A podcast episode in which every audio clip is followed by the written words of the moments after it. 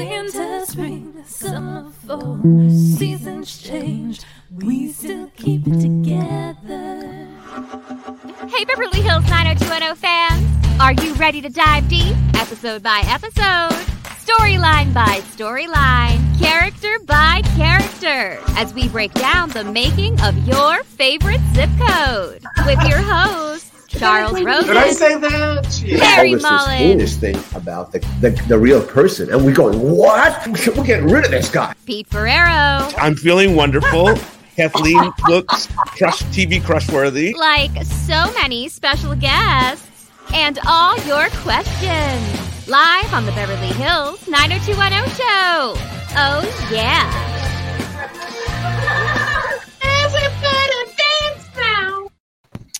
Well, here we I That's love that. That's great. Thank you. It's exciting. it makes me feel like, wow, let's go. Why We're on not? the show. You know? I agree. Um, everybody.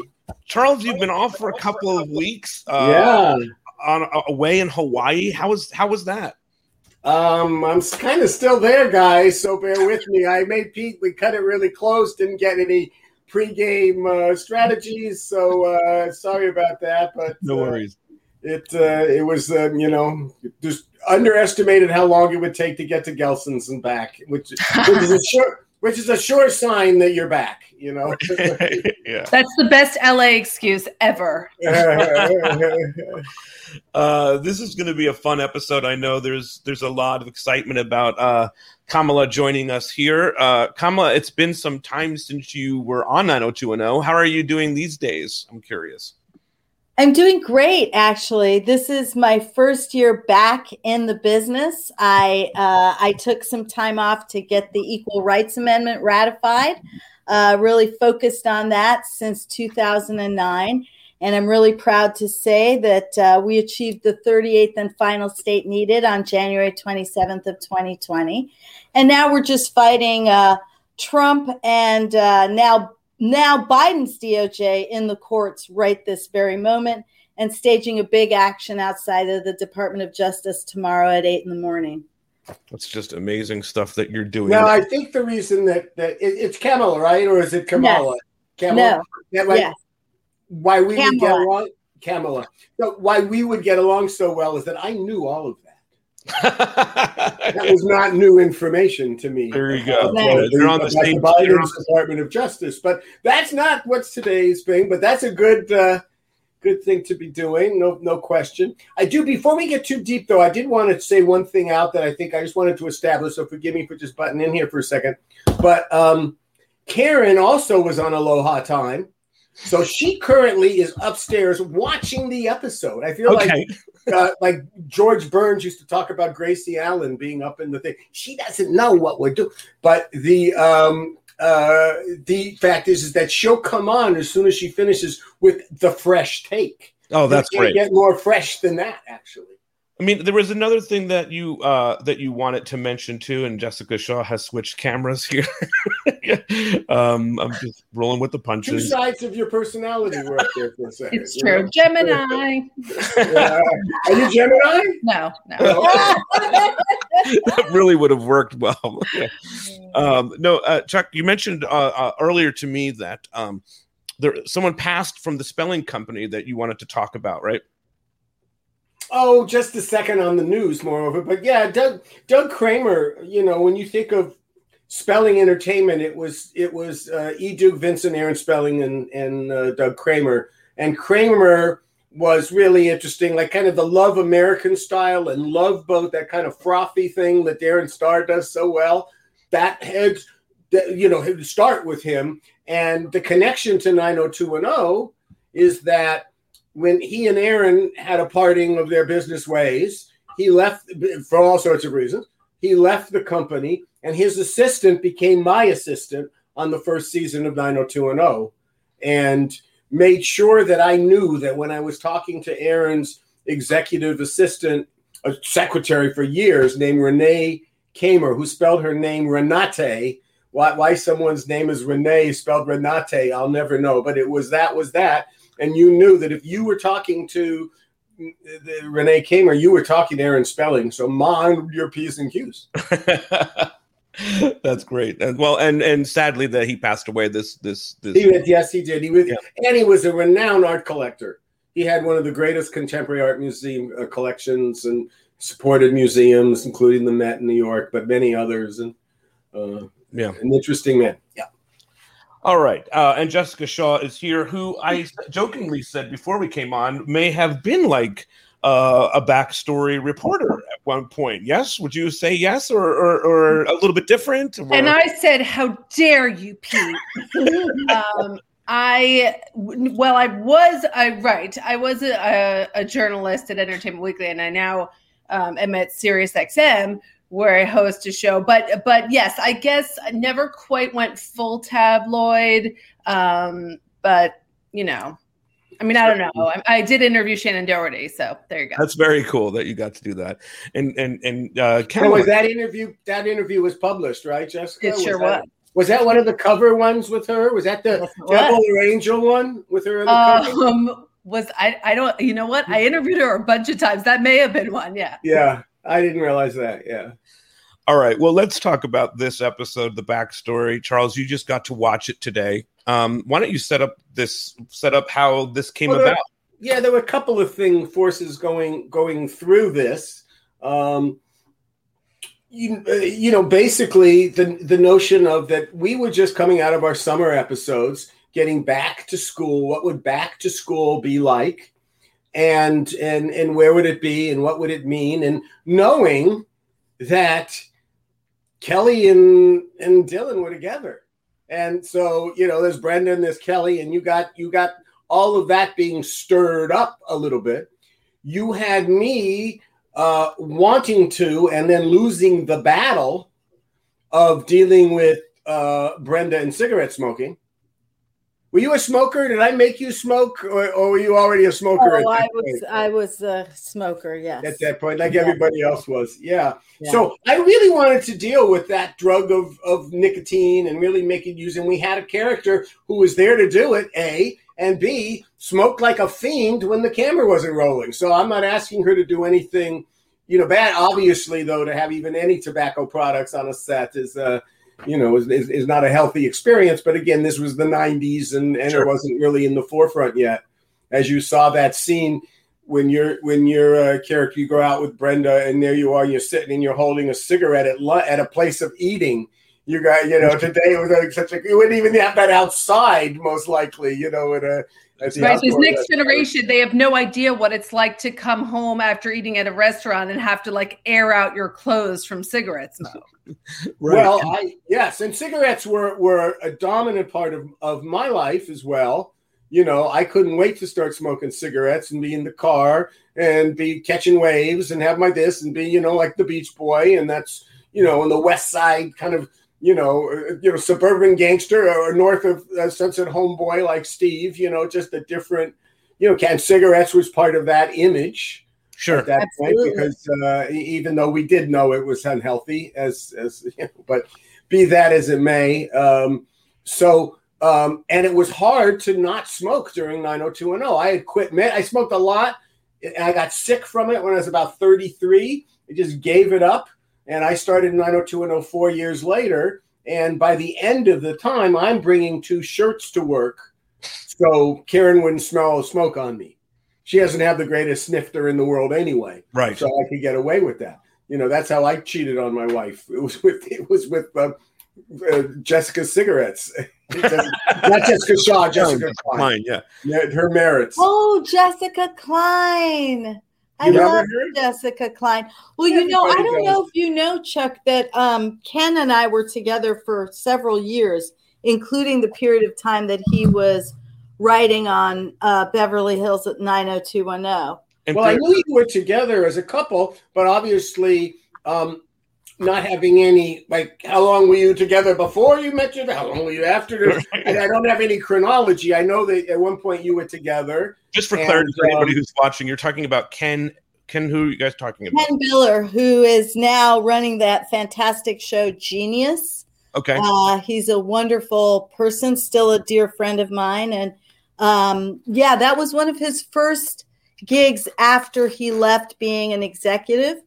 Uh, when I met him, he was an executive. He was in a development executive at CBS, and then I think at uh, Fox. Um, and then he went into writing with Chris. Chris Brancato was his writing partner. Right. And Chris, and he was, uh, and Chris was who I hired, and Ken came along with the deal Yeah. because they became a writing team for a while. Yeah, they were a team. And actually, what's what I wanted to, I don't know if this is the time to, Go just for it. bring it up, but um, Never a better time. Never a better time. In fact, likely you won't even get a time like this again to bring it up. He's, still, he's emotionally still driving home from Gelson's. It's all good.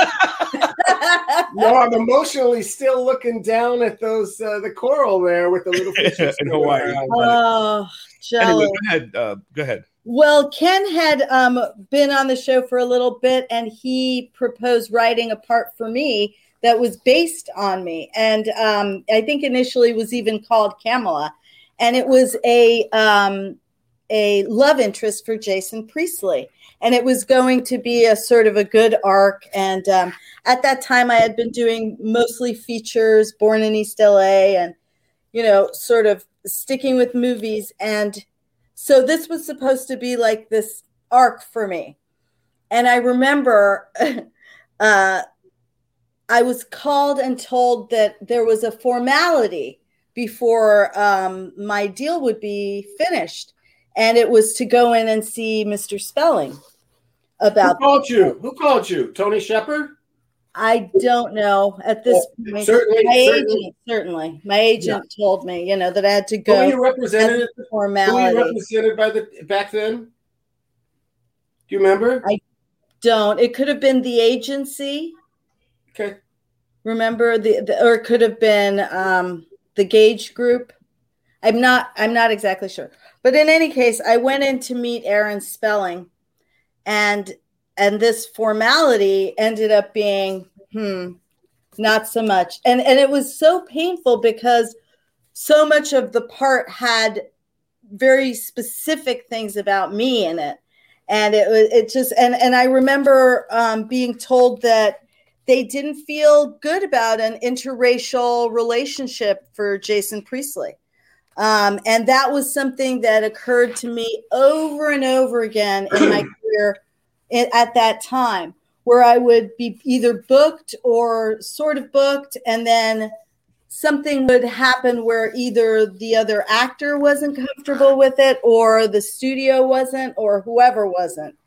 And so this was one of those cases. So I ended up with this part, not to say as a consolation prize, but certainly it was just one episode. Um, and so yeah, I just wanted to Well, it's an inter- I know, and and it's an interesting story for me to hear all these years later, because we just heard a similar story from David Gail, who had a recurring part, had two different roles, about being called in and talking to Aaron about what his part was going to be and what was that. And the big mistake that your agents made, and this is no disrespect to Mr. Spelling, Mr. Spelling didn't run the show. I ran the show. So when Mr. Biller had his story, again, he's there because of his relationship with Chris Brancato. And Chris and I knew each other because we, excuse me, I'm just going to, It happens. It happens. I'm just doing the podcast. I'm just going to hang up. Mom will call you back. Love you. Um, I leave. I leave it in too on the audio. Best But- son. but that What a you know. Brancato and I, you know, I um there was a lot 90210 was an awesome was big responsibility, a lot of work to get done. Best times to get work done was Saturdays and Sundays because the phone didn't ring. And I was in almost every Saturday and Sunday at certain point of that day. I'm going to be in that office for a long period of time. Chris Brancato was in his office as the as the head writer, uh, and with the only writers, there was a lot of top heavy producers on another show called Hearts Are Wild, as he used to call it, Hearts Are Mild, because it was a spelling esque CBS show. But I really gained uh, respect for his work ethic, and I really liked him, knew him, and as they say, the two guys came there. Now, um, you know, I I have no. Uh, I remember meeting you and really liking you in Paul Waigner's office. And I think Jessica was probably there. Jessica Klein, her husband, late husband, Yes. Wasserman. I mean, we were the core team putting together what we were going to do. But um, the disadvantage, I don't know what went on in the other because it wasn't privy to me and it wasn't really following what was going to be happening with the narratives. Me running the show and being the head writer, what we found was this delightful young actress who was playing stuff with Brian Austin Green, Dana Barron, and she was like, Oh, wouldn't that be cute? The younger girl. The younger girl spoke to me because when I was a senior and vice president of the school and all of that, younger girls liked me. And you know there were statutory issues, and I don't want to. We, we, we couldn't get into that kind of spe- specificity with Brandon Walsh, but there you know was was on my head. So so I honestly never took you. And this is I I don't know how this fits into any of your your thinking here but you know and and and because i realize it and i don't forgive them for having whatever the, the the specific part of the conversation with you if it was especially if it was brutal and they could be pretty blunt sometimes and mr spelling i don't think when mr spelling spoke about race i don't often think he did it with malice I think- don't either.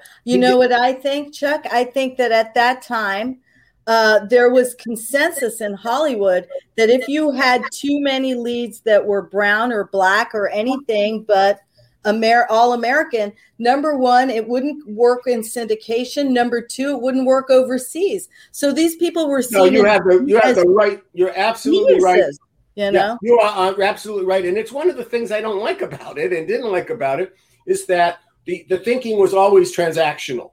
That is now now it's more creative. In fact, I'm really happy to see you back. You look great, and the you. fact of the matter is, is that is that there's is more so many more opportunities because it's this- so different. the, the world of broadcasting now is niche casting and this and you fit into so much. But back then yeah there was these these these strictures and you just butted and you just rammed against and tried to poke a hole and, and come through. Um, so i but but as personally i had already done the story in something called east side story with Right. uh, Somebody asked about this. Yeah. Right. and and because of that, I uh, got to win an Imagen Award, a special an Imagen Award, and I because one of our actresses uh, who was who was on 902 in the first year submitted us. I didn't even know what the organization was, and I was really happy to be there. But I remember I, I'm saying this whole roundabout story for your benefit, uh, Kamala, because I remember Jimmy Smits being up there some, saying, "Someday you advertisers are going to really need us." We're the fastest growing demographic in this and presaged all of those conversations. Absolutely. And, and so you can think of all the different shows that have come around that are, you know, much more diverse. And uh, uh, I think of a, a lot of A- shows on ABC particularly come to mind. Kamala, I have a question. If if- I'm curious, did you get a sense of that when you were in Aaron Spelling's office? Of uh, that there was some kind of like, mm, I don't know if you're gonna if if, there's comfort with you being the girlfriend of our white leading man. No, not at all. He was just lovely. No, um, Mhm. it really it, and and honestly, I find it hard to litigate um, what happened 30 years ago. Uh, it was a different time. There were different sort of consensuses, as I said, and I think people truly believed that if you put a black person or if you had a Latino person kissing a white person, it would turn off advertisers, and they may actually have been correct. So I, I don't know. I, I didn't feel that it was personal, but it was painful. Painful, I- absolutely. You I know, was going to want to jump in on this because it was painful to me, and, and really doing these podcasts, I've I've relearned so much about you know what was the show, what was working, what was it, and I get the ratings on one of these things they break down, and what was this, and you know, Ashes to Ashes, which was about a, a a black family moving across the street from the Walshes, that was a mirror of their family. Um, lowest rating we got uh, East Side Story, one of the lowest ratings we got. You know, anytime that we strayed out of the, uh, uh, you know, the, the the expected stuff to deal with issues pertaining to race, an episode that would uh, almost all of them except for uh, Pete, except for Home and Away. Right. Uh, we written by Chip Johannessen about a football game that gets canceled. It was based on one. a true story that we did down the line on, on this. But I'm sorry you went through all of that. And I just, as I say, I have no recollection. So I think that Ken, uh, if he was leading it, he, he he took it into to Aaron, and it was their conversation. Uh, he was very close to Gary Randall, who became was the new president of of spelling. So that was really out of my purview. Yeah. Go ahead, Kamala. No, no, I just I just feel like it's a, a whole new world and it's so beautiful to walk into a space where not only do the castings say, you know, are completely colorblind, they're gender blind, they're disability blind, they're blind in every way. And it's it's honestly it's remarkable. And um I just I'm so happy for actors now um to be able to to just be who they are. I remember Jimmy's another sort of Ivy League Latino that was stuck in this sort of the ghettoization and the marginalization of the of our community. And and he stuck you know many of us had to go through that but him in particular um, truly a very very well trained actor um, highly educated etc but that that the that character um, really did not exist like I, I remember one year alone, I played eight Marias.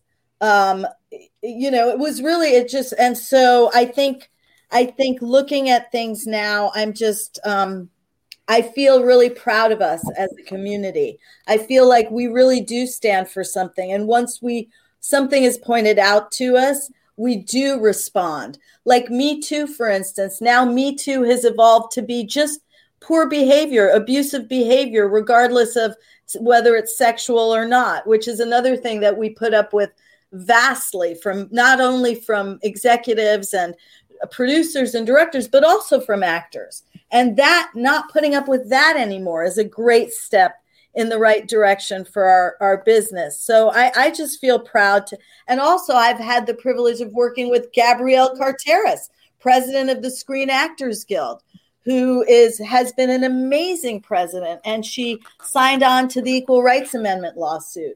And so you know i just feel like as an industry we really have come such a long way and in such a good way since that episode it is good to see that things are changing for the better in so many ways. Um, I I want to ask you though about coming on set and working on this episode. I mean, you so you kind of come into it thinking you're going to do one thing, something else happens and now you're you're you're an actor so you're going to play the part that they give you and it's the reporter right?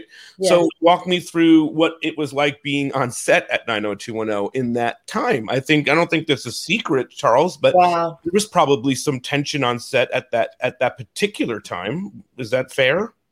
Well, for me, I'd, I'd love to hear if Jessica, you know, in her position of, of um, interviewing them and knowing them in that capacity, if she felt any of this or any of this leak through. But, you know, as we've discussed, when we started with the triangle in the summer episodes, uh, Shannon was not happy about the, the direction the series was taking.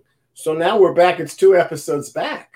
And and there they are, and they're supposed to be Kelly is clearly uncomfortable with what the transgression, and and there's and Brenda's picking that up, and Brenda is still, uh, you know, we got the smoking, which is a whole other uh, aspect of the conversation we'll pick up, but um, it was the tension. There, there was real tension because the the the roles were shifting. The the the storyline what, what was going to be going a different way. We knew at a certain point that he was going to be there for Kelly. The question was then would he come back to Brenda? But this is way down the road. This is they don't know where the story's going. This and it was I think that indecision and that uh, no, they, they see decision, but really the, the the fact that it was it was being formed as a work in progress uh, was a little unsettling for um, the actresses.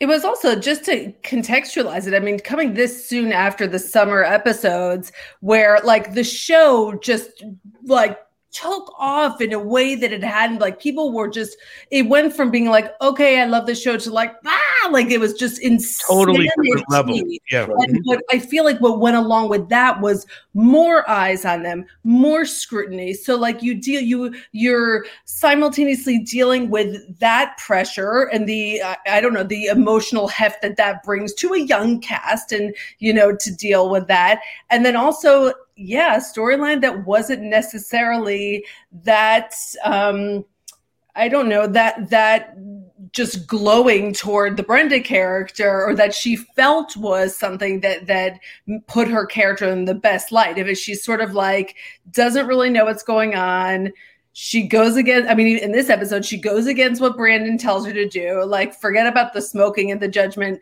you know, that goes along with that, and the like tisk tisking, you know, throughout this episode. But also, she's like the kind of like you know, quote unquote nagging girlfriend telling Dylan to take his SATs and stuff. And so I think she was sort of like, what, how did this happen? How did I become the one on the outs when it was like Brenda and Dylan? And now all of a sudden the hierarchy shifted a little bit. Kamala, did you sense any? Wow, that's so trippy because I'll tell you, it's so trippy. I knew zero, none of that. Here's what I knew people were scared for me. Okay. People were terrified for me. And I got so many effing calls from producers going, Cam, be cool. Just be cool. And I was like, be cool. I, you know, what, what, what am I going into a bear fight? You know, like, uh, no, and then and then I remember, and I guess it wasn't you, but some producer that wasn't Ken or Chris, obviously, called me and said, "Look, um, here's what you're going to do about Shannon. Um, just don't look at her, don't talk to her, and just stay out of her way." And I was like, "I can do that." Mm. I, I would think that you know it. I, I no, I didn't. I wouldn't. I- well, let me say it this way: I wouldn't say that to you as the actress, as a producer to an actress, most likely. But what um, I lived the creed by my show was the same thing. Don't look her in the eye. Stay a little farther away. That's how I ran my team. Sorry, Brenda fans. That's how I, you know, at that period of time It was like a was bear, like dealing with a wild that. animal. Yeah. But I think it was sounds to me, Pete, and, and it just was more. And you know, Larry will come on if you listen on this later. Um, it like Paul. I mean, Paul would be one that would just say that that you know that because stuff was going on, there was stuff going on, and I think that you also got affected. Did you did you, did re-look at this episode uh, to to Yeah, I did. Yeah, I What you think? Tell me about what you thought about your hair and your wardrobe. Jeez, Louise. So I got a Yeah, wardrobe right. story for you guys.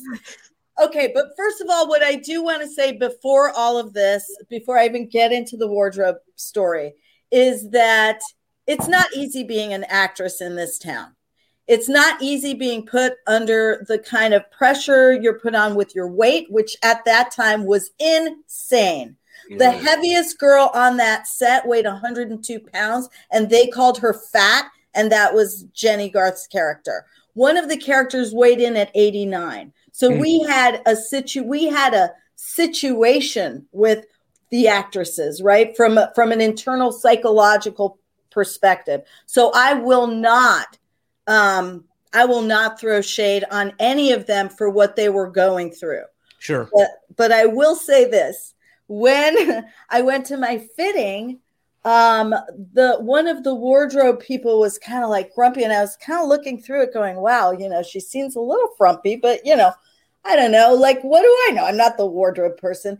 And the, the ladies uh, told me that every single one of the other actresses, save um, Gabrielle Carteris, the three, uh, Tori, Shannon, and um, Jenny, all went through my rack and removed anything that they liked. Wow. So by the time I got there, it was kind of like, you gonna wear this purple sack and put belts around it, and then we go put your hair in a little boopty boop here.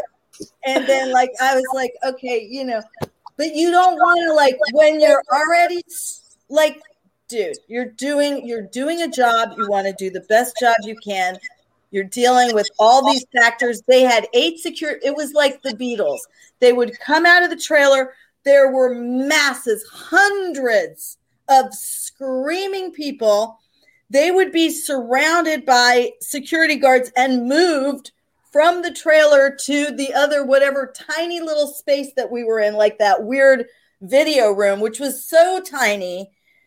Oh my god. And and so it was such so intense. The whole thing was so intense. Um that I mean, all you want to do is just make it through the scene, not upset, you know, like hit your marks, do your best, and not be part of the effing problem. Get out of there and not have been just one more thing for Chuck Rosin to remember in 2021 that made his life more of a fucking hell than it already was.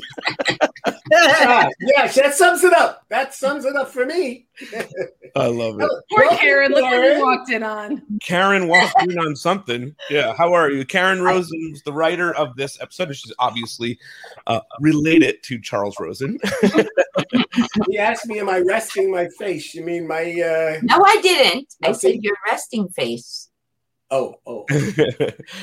um, but that's fascinating stuff. Karen, you just watched the episode moments I ago. I did. I just watched So you're hot off the presses. You're the first take. What do you Hot think? off the Right now. I saw in the comments some of the fans were saying, "Excuse me, I'm sorry. Is it Kamala? Like Kamala?" Yes. Yes, it is. Yes, it is. Well, you have a great name. Um, a great It's, name. it's my grandma's name. Oh, well, and they were saying that you looked like you had more beautiful even than before. I mean, it was Oh, yeah. almost 30 years ago. Was it really? Was it really? Yeah. Uh, So- 1992, it said. So, Yeah, Yeah, I 20 that's when, years that's ago. when. So, I mean, yeah. you look gorgeous. I'm just saying. So nice, Yeah. nice to see you. And this, I was listening also. I was listening with one ear to the program and one ear to you guys. And um, it's a good thing I did watch it because this was one of those episodes that um, I think Chuck behind the scenes really outlined this episode for me. I, Yeah. I think I, I think I came in with this one with uh, more with just the dialogue actually.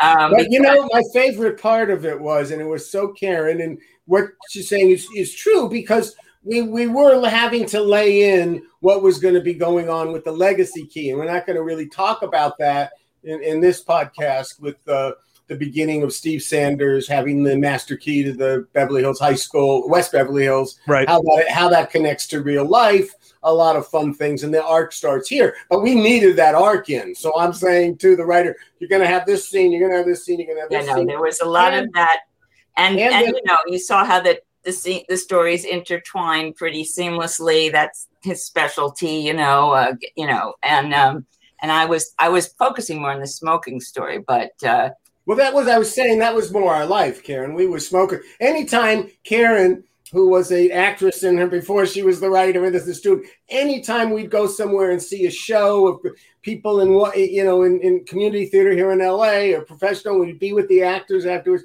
She'd want a cigarette so bad it would it would come back to it, and it, and had been that, and me too. As I was saying, started out by talking about the whole California surfer with the cigarette thing. wait, can I just say something? I want to say hello to Jessica.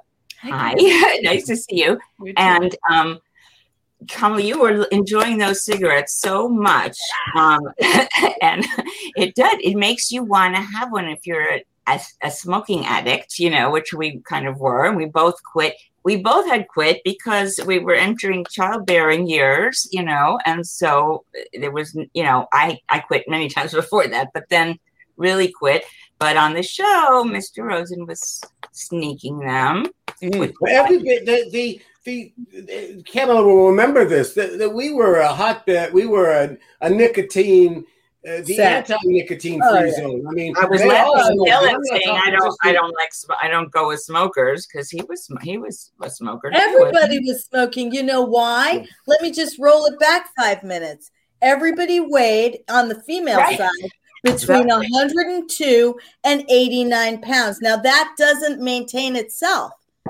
You can't do that. And the mm-hmm. guys too. I don't want to be be sexist here because the guys they Look at their little legs. They how skinny they had to be at that time. Yeah, and There's they're all- so I don't much remember Brian smoking. now. Well, no, smoke? I, I don't Steve, think- uh, I don't know. even- I don't know. don't All I know Brian- is there was a lot of smoke. Or I Brian. never smoked. Brian, Brian may Brian- have for a while. I don't think Tori smoked much, if at all. But Yeah. Yeah. Oh my God, someone would so Oh, have and reported back to her of if she did. I don't know. I don't remember who exactly did or who didn't. But I mean, even in Hollywood in general, one of the main diets of actresses was just, you know, smoking. Well, Aaron Spelling had in his in his office little containers with cigarettes in them, like he could have hard candies or something, or to- Hershey's Kisses. He had, in fact, uh, Luke used to talk about uh, that at, when he came in for his audition, and he took the And cigarette out. of 1990, 1990 was pretty, souvenir. And 1990 was pretty late in the game to still be doing that. That wasn't what was, Right. you know, it, cigarettes It's been shunned by that point, at least officially in the corporate world. You didn't go into a meeting at ABC to pitch something and light up a cigarette. It didn't happen, you know. How did you guys decide on what the the pack would look like? Because obviously you weren't going to be able to use like Marlboros or Right. you know, whatever it is. Your It was average suggestive of Marlboros, right? Yeah, it was a Marley. Well, Yeah, Brand and- new and one. they- Morley. I think you see that if you go back to this era of television, or, or maybe all eras, and you just you could just see that they're just doing you know eighty five percent of a logo, but not the the logo itself. Right. So they can put the remnants around it, but you can't say, well, like, this is exactly this. You you get some latitude, you know. It was So- like the 555 phone number. Right. Yeah, exactly. Well, you know that what I thought about my take on the smoking part of it, which um, you know, we started in France before. We started with her having cigarettes in Paris, which you kind of tend to do, and then um, many of the things. I I feel like there was a missing ending maybe for the smoking um, plot because um, we have Brandon saying, if you can get through this, you can get through anything. If you feel this bad and you resist the urge, and that's kind of how one of my times that I quit I was in the hospital probably with a with a very ill parent, you know, and that's when you kind of want it and you just go, no, if I can get through this one hard time, you know, if you're trying to quit and you've called them off, then then you can. So there were a lot of tips there uh, for how smokers don't think they smell, but they smell, you know. Yes,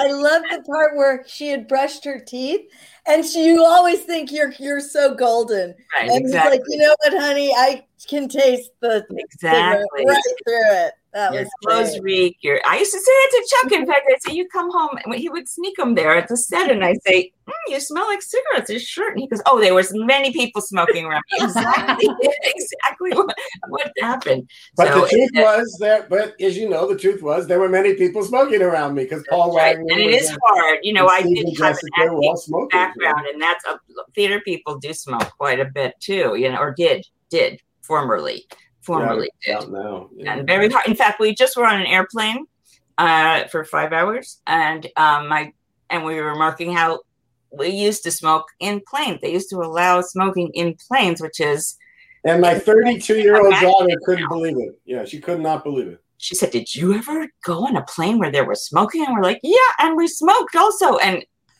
I can't believe I did it. I can't believe I sat in a plane with that happening. It's it's There's it's a whole power. generation growing up that doesn't realize that if you want the subway to come, you light up the cigarette, and the subway will be there in a moment. Am I right, or in a Jessica? restaurant. You light up so the meal will arrive. and then the salad comes. You light up, and then there's a salad. You- It's the only way to you got work uh, the way it worked. And if an actor wants to book a job, all they have to do is buy a non-refundable plane ticket. exactly. Now, Pamela, I want to ask you back to the sh- stuff you were talking about with Shannon. Um, then you do get to set and you are working. You have a lot of scenes with her, so you're going to be Yeah. working a lot. Um, what was it like going from what you were warned about and then actually working with her? So she was absolutely very nice to me. I didn't have any problems working with Shannon. She had a lot of problems with the cameraman and some of the people on the crew because she felt like a lot of this is just my perspective on it. She felt like she was always waiting around for them she would like get to set and it wouldn't be right and then they would be trying to kind of figure it out and then the first few takes like i remember in the tiny the tiny little room where there was the editing and da da da that was actually a real that was not a lose one wall kind of a thing. That was a real space that was very small. And it was the director wanted to do a oneer. You know he wanted the whole thing in in one. And um, i just remember it was a hard shot to get focus on and it was just a hard shot to make right? Because there we people were also moving. Um, and she said you have one attempt to get this right and if you don't i'm walking off the set. And so that made everybody feel kind of scared because it was kind of hard. And i know and i think You know, was- mm, Yeah. Go on. Go anyway, go anyway, so that that I sensed that she was adamant about some things in the same way that maybe Christian Bale was adamant that people shouldn't stand in his fucking light. And I understand that it's not cool, but I also, as an actor, I understand it because you're there 18 hour days and you're whatever, and you're really trying to bring it and then other people it's it's kind of a different job. Like you can kind of be like joking around and having a good time and like seeing what works and then boom then suddenly all eyes are on the actor and they can't be joking around or whatever that whatever. And if they don't pull it off in that exact second everybody's like wow that actor really sucks. They don't know blah, blah, um, so i think for actors when they get to a certain point they expect the crew to you know work with second team and get their get their focus and get their lighting the way they want it so that when you do get there and bring it um not that you can't do multiple takes of course you can but it would be Oh, nice Kamala, Kamala, you know, I got to stop you. She wanted the one take so she could go clubbing. That was the life I lived with the actor. Right. Really Moving on. i Yeah. didn't know i don't Yeah, know about that was that was who she was. But your director was was an, a former first AD who she would intimidate by giving an ultimatum. Bullshit. Beth, Well, no, no, I, I I I want to be agree. Kamala's best best BFF. That's what uh, thank you. No, Chuck, I'm not. I'm not. Um, no, I'm just saying. I'm just I'm just looking at Shannon use of power right then, and and it's you know it it, it it it's what and you got to observe it and you expressed it really well. But that's what was going on. She was she was mad at our television show. She did not want to be there right then. We had broken up that old gang of hers. We had created a different pyramid. We didn't even know where we were going, but that's what we did. And she and you saw you, what you're describing, and and Brad Gross, you know, even though we kind of are the buddies we once were, he was my closest friend, and so you know, oftentimes people would uh, was she getting mad at him to get back to me is not out of the question. But to, but you know, the other thing that was going on that you should know is that this was our first union crew. This was our first. We were a non-union show for two years, and we had stepped in. So, Karen, this is Root. This is Rick Gunther. Rick Gunther was one of them. Had had won numerous Emmys for um, uh, Saint Elsewhere, and what he did for Spelling saved them uh, and us as the production unit hundreds and hundreds of thousands of dollars by the way he knew how to pre-light sets. So they're putting up lights. They're getting used to it. This is only the second time that this crew has been on our uh, glorified warehouses. So you know, I'm just saying. I and this is no offense to to anything because this is 30 years ago. This is just what was going on at that moment in that time and space. It has nothing to do really in 2021 at all. But it's a it was a uh, it was a tough time to be doing our show right up and every element of it. You know, I could go through every single episode, and at some place there was drama. Uh, you know, I used to sing this little ditty in my head. What do you know about 90210? You know, do you know about this? Do you know about that? Do you know about because everyone was like that. Everyone had that quality to it. Do you think because of that drama? Do, do you think because of that drama, there was was there any like Karen as you were writing? Was it like, oh my God, this is going to be a relief because we can do a whole bunch of scenes that are not with this core group and we can splinter them a little bit. And was that something that felt like a relief to the writers and producers? Not for me. I didn't. I didn't feel that, but um, but you know, I was. I was lying in the next to Mr. Rosin when the phone rang in the morning with a complaint because he'd ordered a reshoot of uh, of a scene that that Shannon was in, and she had she had um, redone her makeup completely from what makeup did, and and her and her wardrobe. She had done it herself, and she looked inappropriate, let's say, for the character at the time. And so he said, "We got to redo this one." So she called up really mad in the morning and and I know she had actually had a lot of respect for Chuck, I think, and and did like the writing. But at this moment, she was pissed off, so she was she lashed out, you know, like a youngster, and she was a youngster. Let's face it, you know. Well, I, I have thing, respect for you as a, as a producer, as a writer, as a man, you know, and that so it was there was drama like that that I that I perceived as just behind the scenes there. But she was a great. She, how beautiful did she look in this episode? She Yeah. looks so Incredible. terrific. and and when she and she's in scenes, she's a she's incredible. She's such a She's talented really good. actor. She's a terrific. You know, I mean, so- She really so- is. It- it- she is always able to bring something very special to Brenda Walsh, Mhm. and it is because of that. You know, when the stuff happens later on with Dylan and the reveal and all that stuff, I think a lot of people, you know, sympathize with it with her because she because of what she brings to that character. So, I mean, you know, we're talking about stuff. I always like to remind when this comes up, we're talking about stuff from a very very long time ago, but it is it is a truth, and it's important to talk about that. I think we're all about that these days, and if we're going to do a podcast about the stories of 90210, they they have to be included in in the podcast for sure. Um, I had a chance to talk to this is like left field now, but I had a chance Right. to talk to uh, to Dana Barron, who was Nikki Witt. She she was having some uh, video problems, so she did an audio interview with me. But I asked her a couple of questions. I'm just going to play one of the clips. This is her about uh, about talking with uh, a- or acting with Jason Priestley. he was always very easygoing and you know you get in there like oh just say this this and this and i'm like oh okay we'll do it this way he's like oh you're a real actress huh? You know it's like because i was taking it really really seriously coming from new york broadway background blah blah blah blah blah.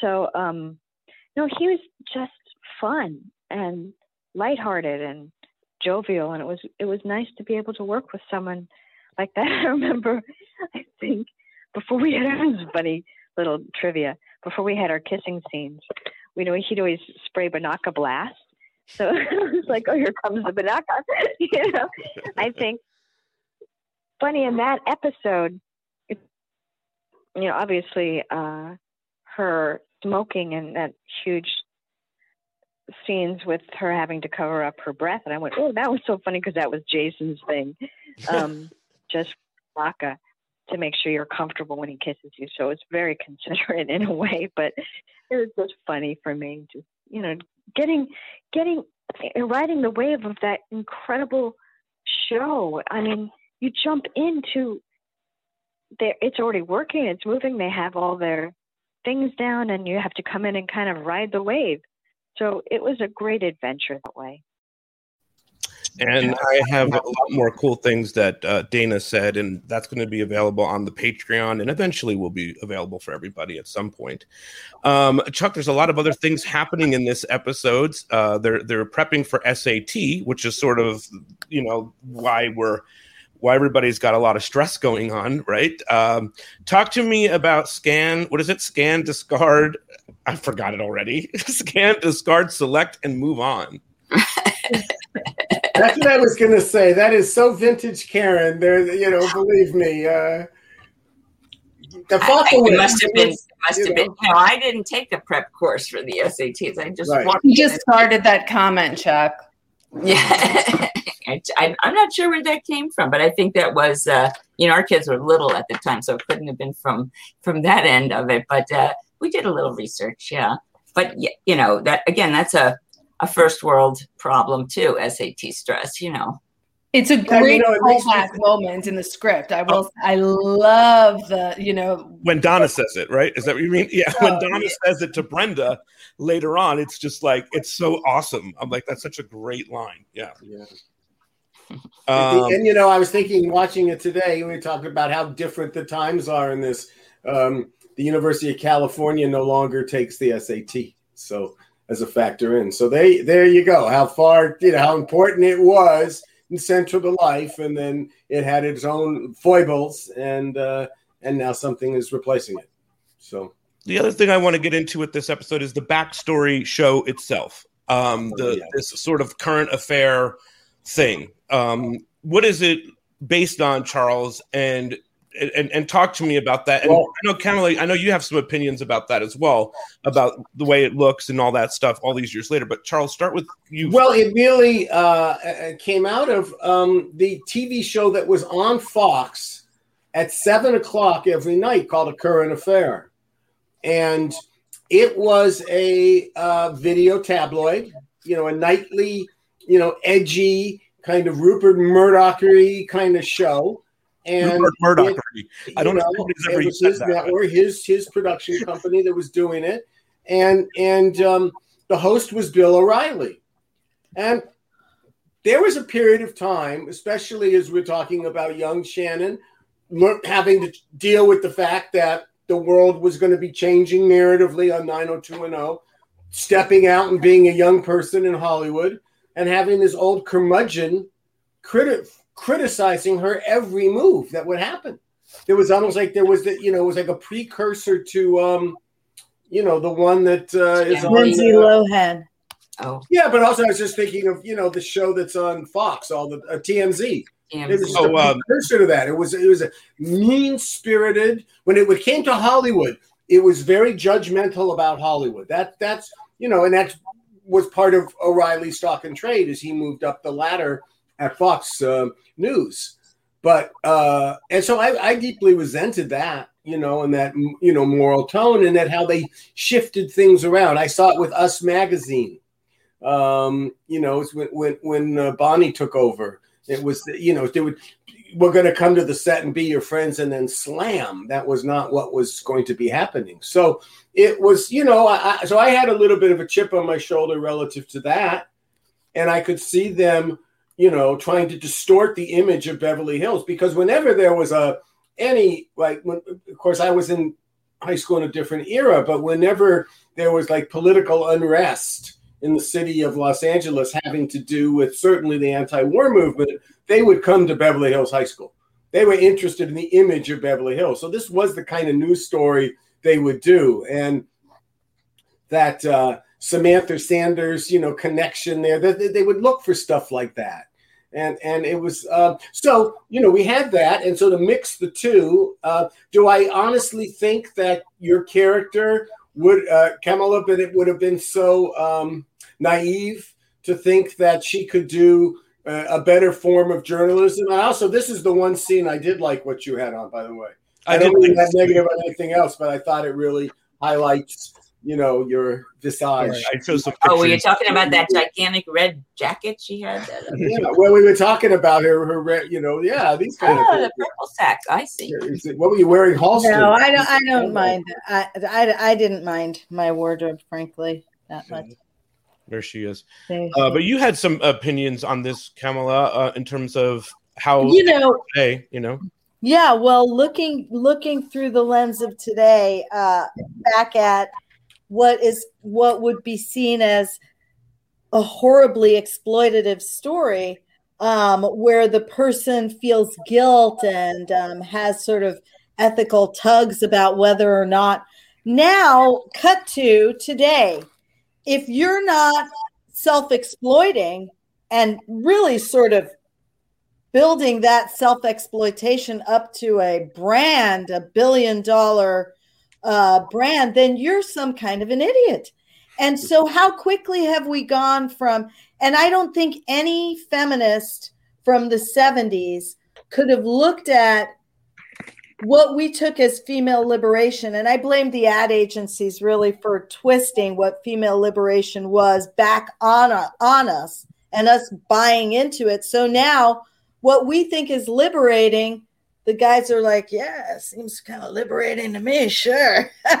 you know what I mean? Like, what the hell is going on with women now? That that's what that that this model, and again, I'm not picking on anybody in particular because I think the social forces tell women that the main thing they're valuable for is their body and their looks. So if they don't commodify that, they're some kind of idiot. Started kind of with Madonna, but moved into now this Kardashian realm, which is sort of taking self exploitation to the hyper real. And so for me, looking at this episode, I thought, wow, wouldn't it have been nice if we had gone that direction? If we had, as a community, sort of looked at it and said, it's not nice to exploit one another uh, like this. And there are other things that, you know, I don't know. I mean, obviously, naive is a word that's been used to describe me many times. So, but I, one of the things I thought was interesting, I was saying this right before uh, to Pete and Kamala, like I thought it was so interesting, even, and, and, certainly, I mean, I think maybe there's a, there is, and maybe you disagree, Kamala, but that, to me, there's, I see a slight difference with who's telling the story. If the woman is telling her story versus if, you know, a, a, quote unquote news show or a tabloid show is telling the, the, story on behalf of that woman. But but it's so interesting to me that the language that was totally okay and like Karen, this is not on a slam on you on any level. This was on every show. You know that it was like at that point totally okay for a tabloid show uh, which you were accurately depicting what was going on to talk about a high school girl being loose and stuff like that. And you watch that now with your your you know your 2021 eyes, and it's like, oh my god, that was that that could have aired on TV. I mean, on you know, on a current affair or a kind of show like that. Or Inside Edition, someone said is the name of the show we're all thinking of. Now today, yeah, well, yeah, I said it's kind of that insidious, kind of mean, kind of insidious, that, that stuff, and kind of irrelevant too, really, largely. But it is the way to get uh, the attention. It's it's a you know we you know, sometimes we, we go to bed, you know, you got to say, okay, what's on the local news? And, you know, you just, it's still, if it leads, it bleeds. I was studied to be a Jew reporter. You know this, Jessica. I think that I and I just I did not like it. It would it changed dramatically. Uh, at least television journalism, broadcast journalism changed from a profession to an industry right in front of my eyes. And I went, no, no. And really, what caused that to happen was the success of 60 Minutes. Mm. There, was, there was money to be made in Nemdar Hills, and and everything has been always if there's money to be made there the right. the uh, funders, the lenders will follow. The, the, the money will follow. I saw a comment here. Katie uh, Brazier says Kamala Lopez is a wonderful, articulate woman. She is smart and beautiful. I highly recommend reading this book. It's compelling and eye opening. And there's the link. She said the book. So there you go. Oh, wonderful. I wanted to plug that. In regards to the Shannon thing, Zara writes a comment here. It's a little bit long winded, but I'm going to read it and just get your all your thoughts on this. Um, and I think it's fair to read this. Uh, she says that uh, she's talking to someone else in the chat, but she says that uh, Shannon's late father was sick in 1992. She had a lot to deal with uh, that fact. He had cancer. She went through a lot. I'm not suggesting that she should get privileges because she's the star of the show. I am saying she is human. People react to situations differently, and the media twist is around claiming Shannon's behavior. She isn't a villain. Luke also said that Shannon's been thrown under the bus. Give it a break. She's human like the rest of us. So I think it's fair to say that she's human for sure. Uh, do you guys have any thoughts on that? On Zara's comment. I just wanted to make sure I aired that side of the story. Unlike, wait, just put it up. Yeah, put it up. Again. Pete, put it up again one more time. I really love Zara, and he says it, but I'm not just. Well, yes, she. and You are suggesting she should get. It's a professional venture. I know you. You know the feelings come into it, and and people's feelings like that. But as long as one can, you know, the stresses of life is is really what's hard. Yes, we all have that. And the thing about show people is, what if there's no people like show people? They smile when they're blue. The you, the show goes on. It's, right. It, it is. It is the. It is what we saw. It's what actors in a community sign up for, right? Karen and Kamala. Yeah. yeah. so you know, they, when that gets breached for whatever reason, it's a cause of concern. Sure. and no one's saying the other, but it is, you know, this is, um, if you're look, you know, you're, you're looking at, a, at a, again a different world, different lens from today than what was the lens of, of 1992, or how what people respect expected from each other, and how they treated each other, and what was the norm and what wasn't. Yeah, absolutely. Um, and I think we've kind of covered all of the things that are happening in this episode. I know we wanted to talk about Nikki a little bit more, um, but and I have a couple of more clips. I wanted to just play her clip here talking about uh, whether or not she felt uh, intimidated on the set. So here's that. Well, I was definitely, like I said, I kind of understood, started to understand the overwhelming popularity of the show. Um, I, well, because I knew two people, I guess getting to know all the other people was always a challenge because they don't know you and the other people do. So it's always a little bit like, huh, you know? Mhm. But no, it, it, it was intense just to be able to make sure the quality of the character was always there for the show and to make it fun and to be part of the show because she wasn't really Beverly Hills, but she was, and you know, it's like a little bit here and there. So it wasn't. I wanted to be able to make sure I fit in with everybody, but yet be myself because Nikki Witt was such a free spirit. So it was more about the character for her. Um, really good stuff here. Hey, Jessica Shaw, I'm curious. I don't know why I said your full name like that, but hey, Jessica, uh, I'm curious for you watching this episode back. Um, you were a report. You are were a reporter. Obviously, I would joked around with you a little bit about the tabloid stuff. But did you have any strong feelings looking at this episode uh, from the other side of the story, trying to get a, a story and making sure that you cover it the right way, and and sort and sort of all of that? Oh, I mean, yeah, I think it ends just because I've been writing for so many years, and I think there there are stories that I wrote years ago, you know, 20 years ago that I am not proud of today. And it was interesting that comment that you had had up on screen about Shannon um, a second ago. I think many things can be true that maybe, you know, even as I look back with the perspective with perspective on things that I've written and things, you know, things that I've read, you know, there a lot of things can exist at the same time. She could have had I like a scrutiny that a lot of people did not have on them, especially as 100%. the industry, especially, you know, with so many things. That could have been true. And she could also have been calling Chuck up at 6 a.m. and cursing him out. You know, like those things can exist and did exist simultaneously. And it's not, it's not a, you know, she should be vindicated or she's the devil kind of thing. Um, exactly. So yes and i i do think that um i don't know i think maybe with with experience uh, you know and, and age you get to see more of the many things that exist in a story instead of just one you know linear picture of this is how it is and i'm going to um, portray this whatever it is hour i spent with this person as the absolute indefensible truth Absolutely. Very well said. Um, I, I of- do want to say one thing about how lovely Jason Priestley and Luke Perry were to every guest actor that came on, and me in particular.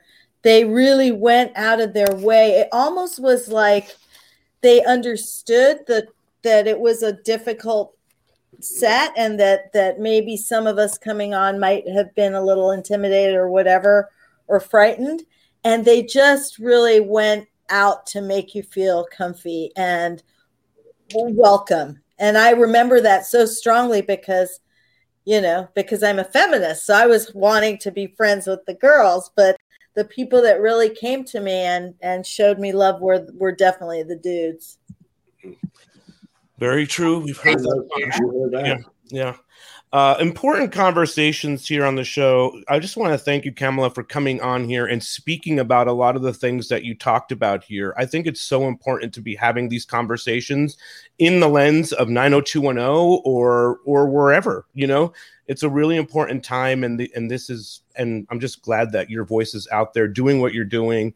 I know that you have a documentary that you did, and and the and the book that was referenced here. So just keep fighting the fight. And Charles is you know somebody who's fighting all kinds of fights for a, a, long time too, and Karen as well, and Jessica, I'm sure, and just much appreciation for you guys uh, doing that.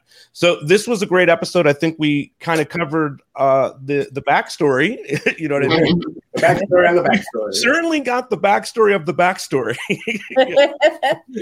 um, and uh, next week we will be back. We're going to talk with uh, Caroline uh, Lagerfeld, who was uh, David's mom on the show, and she's going to be here. We're going to be covering a couple of those episodes, which were also a very important mental health issues thing, where they go to Portland to find her, and she's missing, and she's homeless, and a lot of uh, touching stuff happening there. So make sure you tune in next week as well.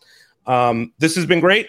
Charles and I are headed to a after dark Zoom, and everyone else, we will see you next week. All right. Bye bye. Thank, Thank, you.